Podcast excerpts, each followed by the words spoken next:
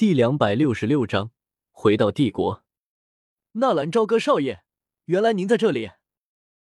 城主一靠近纳兰朝歌，立刻躬身行礼，并且语速焦急，似乎要什么重要的事情要发生了。看到来人，居然叫一水纳兰朝歌少爷，旁边的小医仙有些诧异的看了一眼纳兰朝歌，不过并没有当场询问：“你是谁？”纳兰朝歌冷冷的说道。属下卡查卓，曾任职纳兰家族狮子军团队长，现任歌城城主。纳兰朝歌轻轻点了点头。你找我何事？纳兰杰老爷子出事了，所有的狮子军都接到了消息，现在几乎是整个帝国都在寻找您。咯噔，纳兰朝歌的心里咯噔一下，瞬间感觉全世界都摇晃了一下。爷爷。他怎么了？纳兰朝歌脸色瞬间煞白，听说是当年被烙铁毒鹰蟒咬伤，现在压制不住体内的毒素了，已经全面爆发。卡查卓脸上也布满了悲哀。狮心元帅纳兰杰曾经闻名整个西北大陆，加玛帝国的顶梁柱，纳兰家的狮子军更是加玛帝国王牌中的王牌。烙铁毒印蟒，纳兰朝歌重重的一拍自己的脑袋，自己怎么把这事给忘记了？爷爷当年去抓五阶魔兽为自己开脉，不幸被烙铁毒印蟒咬伤，这件事纳兰朝歌居然给忘记了，心中顿时升起一片深深的自责。如果不是因为自己，如果不是听说用烙铁毒印蟒的血液浸泡身子可以打开气海。爷爷又怎么会被烙铁毒印芒咬伤？烙毒非常的霸道，一旦沾身就会附着在骨骼之上。据说只有用异火才能驱逐，异火自己就有，剩下的就是时间的问题。希望能够来得及，也一定要来得及，必须来得及。本打算在歌城休息一下，换成飞行魔兽的。但是现在纳兰朝歌不得不放弃了这种想法。纳兰朝歌扭过头，郑重的看着小医仙：“我知道你有很多问题想要问我，但是来不及了。我爷爷生病了，我必须尽最快的努力赶回去。抱歉。”小医仙轻轻的摇摇头：“没关系的，我在后面也可以。你快去吧。”得到小医仙的认同。纳兰朝歌很是感激的看了一眼小医仙，谢谢。等你来帝都，我什么都会告诉你，你想问什么都可以。不用的，你快走吧，路上小心一些。纳兰朝歌抓过身子，看着哥茶卓，哥城主，叫我茶卓叔叔就好了。我和你父亲也是老朋友了呢。哥茶卓说道。好，扎卓叔叔，我现在想求你帮个忙。就是照顾一下我的朋友，如果您方便的话，最好能派人护送他到帝都来找我。我要先走一步了。少爷要先走一步。我们歌城有军队特别使用的飞行兽。不用了，那个太慢了。我只希望，也一定要查卓叔叔帮我照顾好小一仙。说完，纳兰朝歌转过身，正郑重的看着小医仙，非常抱歉的说道：“对不起了。”我要暂时先走一步，我在帝都等你。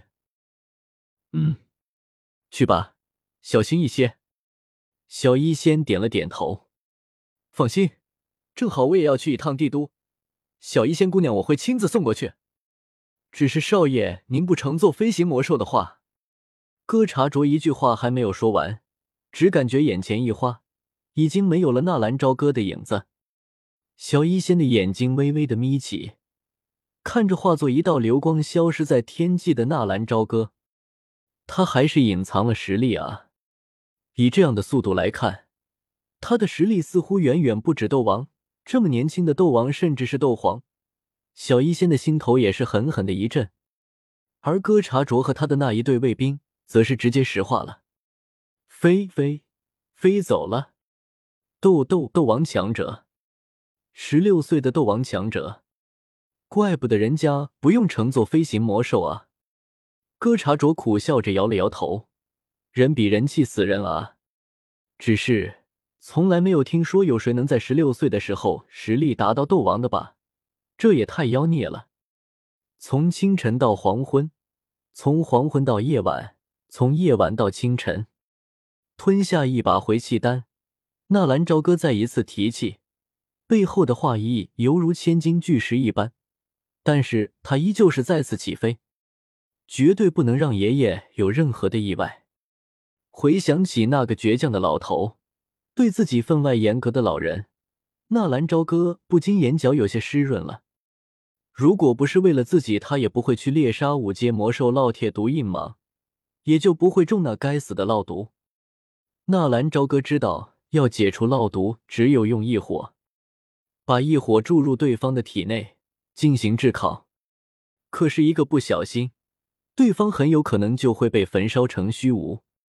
在整个加玛帝国，拥有异火的人只有萧炎和自己。如果纳兰家知道了必须用异火才能治疗烙毒，那么也一定会悬赏。如果萧炎混入了纳兰家，后果不堪设想。他不相信萧炎，这个曾经试图杀害纳兰嫣然的那个萧炎，已经不是原来的萧炎了。他连冰皇海波东都敢动手脚。在爷爷的体内，如果留下一丝本命火源，那么日后这对纳兰家来说可是一个潜在的威胁。嗖，夜晚的星空之下，一道流光急速的闪过，引得在星空下数星星的一对小男女赶忙双手合十进行许愿。如果纳兰朝歌知道自己居然被人当做了流星，也不知是该哭还是该笑。当清晨的第一缕阳光普洒而下的时候，眼前的那庞然大物也是缓缓的出现在了眼前。三年了啊，自己也终于算又回来了，当年的约定也终于到了该兑现的时候。在斗皇大战的时候，萧炎的实力是大斗师，现在半年过去了，你能成长到什么地步？如果不是用药尘的力量，你绝对不是我的对手。辱人者，人恒辱之。嗖，没有丝毫的停顿，纳兰朝歌直接飞越了庞大的城墙。他一刻都不想等了。加玛圣城有空域限制，百里之内不准有任何的人或者魔兽飞行。有敌袭，弓弩手准备。纳兰朝歌距离城墙还有几十里路的时候，就被帝都的人发现了。一瞬间，城墙上的军队立刻做出了攻击的准备。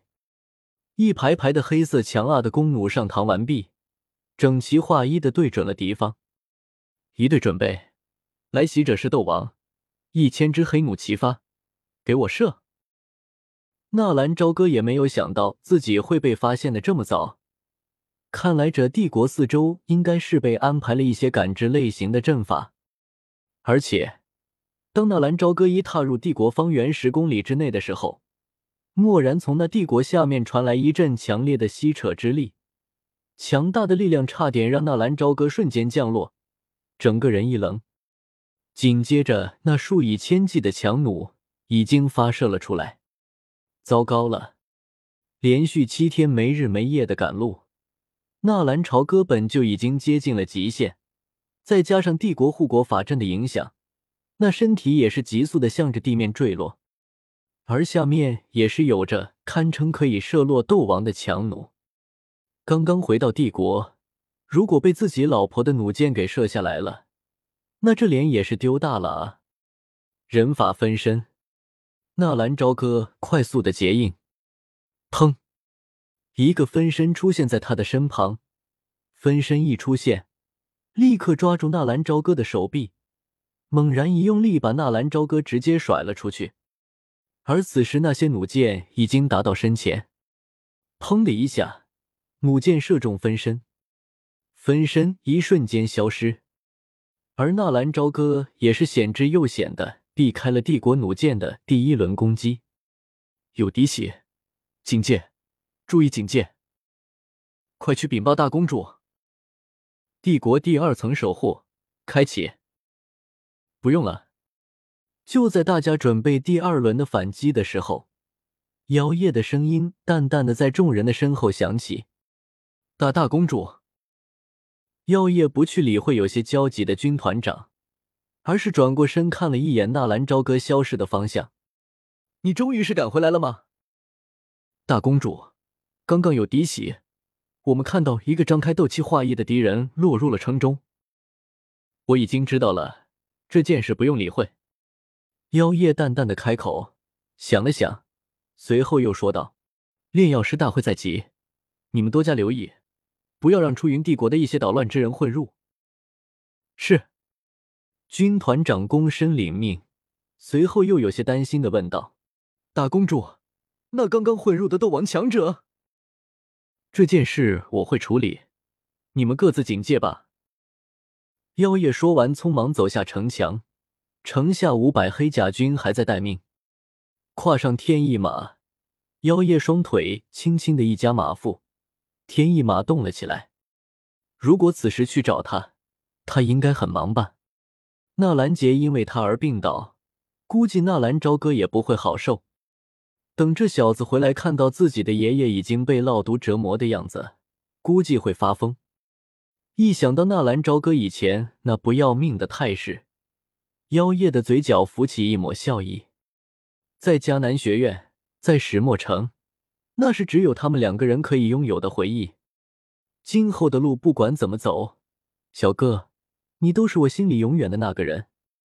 长公主，您笑什么？走在黑甲军身边的一个女军官看到妖夜的嘴角居然浮起一抹笑意，这可是从来没有见过的。以前大公主巡城，别说笑了，就算不板着那张漂亮的脸蛋儿就不错了。有吗？妖夜转过身看了一眼身边的副官，有啊有啊，你看，你现在就在笑。加紧巡视。妖夜不理会身边的副官，轻轻的说了一声，然后身下的天翼马也是有些迫不及待一般的散开了蹄子狂奔，而妖夜身边的副官更有些不理解了，这大公主今天是怎么了？怎么有种迫不及待的感觉，就像，就像是小媳妇期待看到情郎的感觉。眼花，肯定是自己眼花了。